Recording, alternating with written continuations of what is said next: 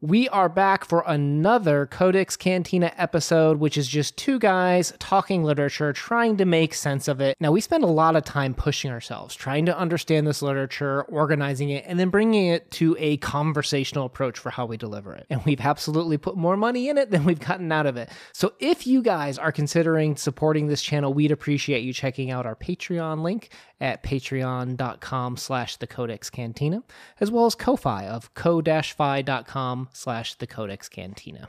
It all helps us in running the show along with commercials guys. So thank you so much. We're going to do a quick commercial break and then we'll get on with the rest of the episode. But beyond anything i say here this is a book that when you're done you're going to want to talk about it. There's just something exciting about how this author makes you feel. And maybe even just some things about okay yeah there were some parts that might be a little bit cloudy on a first time read and, and trust me this is a book that merits multiple readings but i think there's something exciting about exploring that of wait did this character just do what i thought they did? And you reread it and you're like oh it's even darker than that.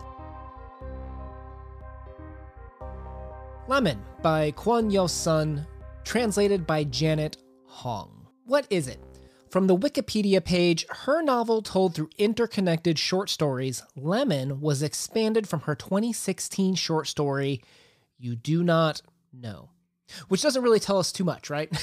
it's safer to say you start the story off out in the aftermath of a death of Hae On, a young, beautiful girl who died from a blunt force trauma to the head, and we start to explore this murder through various character and points of view in the story. We see how the sister has started to have plastic surgery to look more like the sister.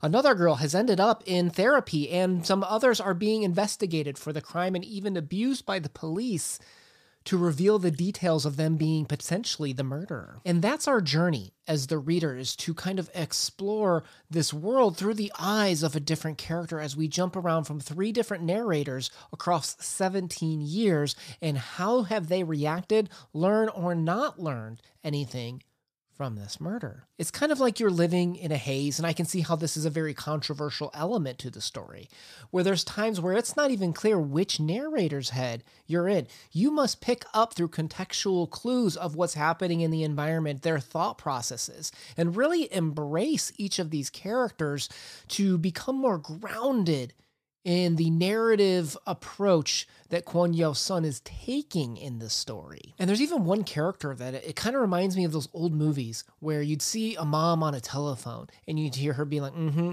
oh, she said what? And you only get one side of what's even happening in the environment.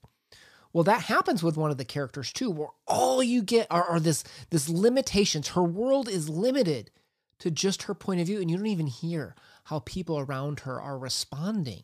All you get is her just being enveloped in her own grief, her own mire. But I think that's the engaging part of the story is trying to connect with how do people react to grief in different ways. And I think you'll see lots of reviewers warn you that this is not a traditional who done it.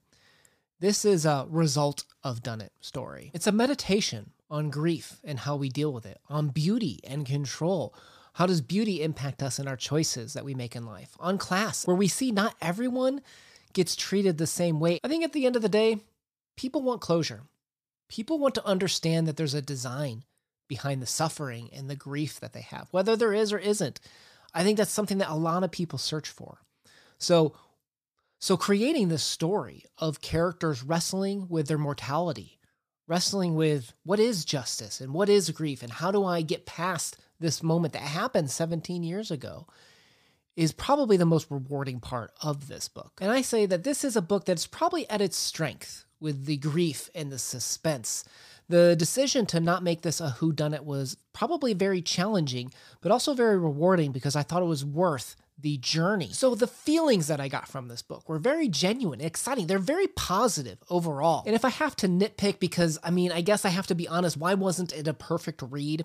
I gotta talk about the philosophy. I think the philosophy of this book is something that might have been on the weaker side, but again, at 160 pages books, it's hard to dock it that much, but just know that it wasn't extremely satisfying. It did touch on elements of nihilism, of there being no point in design behind life, of Christians, salvations, and the idea of how do we deal with grief and the idea of suffering in the world as well. And there's even kind of like this in between ground of like, well, maybe life's worth just living in the moment. I, I don't know. It wasn't it wasn't the most rewarding part of this book, but I appreciate that there's elements to have launching off points for people to discuss. I just don't think that if you're really into philosophy that this is anything that's going to challenge your current views on the world or ways that you value life and your meaning in life. This is a book that I think captures a fun and very unique twist to the traditional who done it. I would easily recommend this to someone who's into mysteries that wants maybe a different flavor of how mysteries traditionally play out.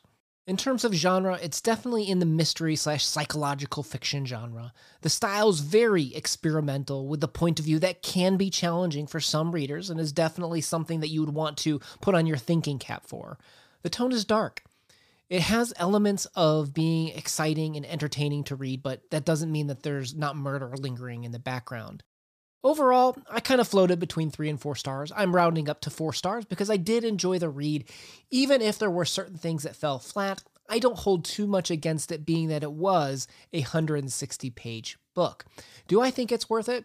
Depends on what you're looking for. Like I said, if you're into murder mysteries or maybe even just looking for a twist on the traditional whodunit, this could be a book for you. As my first foray into Kwon Yeo-sun's writing, I definitely enjoyed it and look forward to what she does in the future, and I will be checking out more of her works. I'll leave a playlist down below for you to check out those talks when they do happen. Now, make sure you let me know what you guys thought of this book if you've already read it. Thank you so much for listening today. My name has been Una. By the time this video comes out, I will have already released a spoiler-filled chat chat because when you're done with this book, you're going to want to talk about it.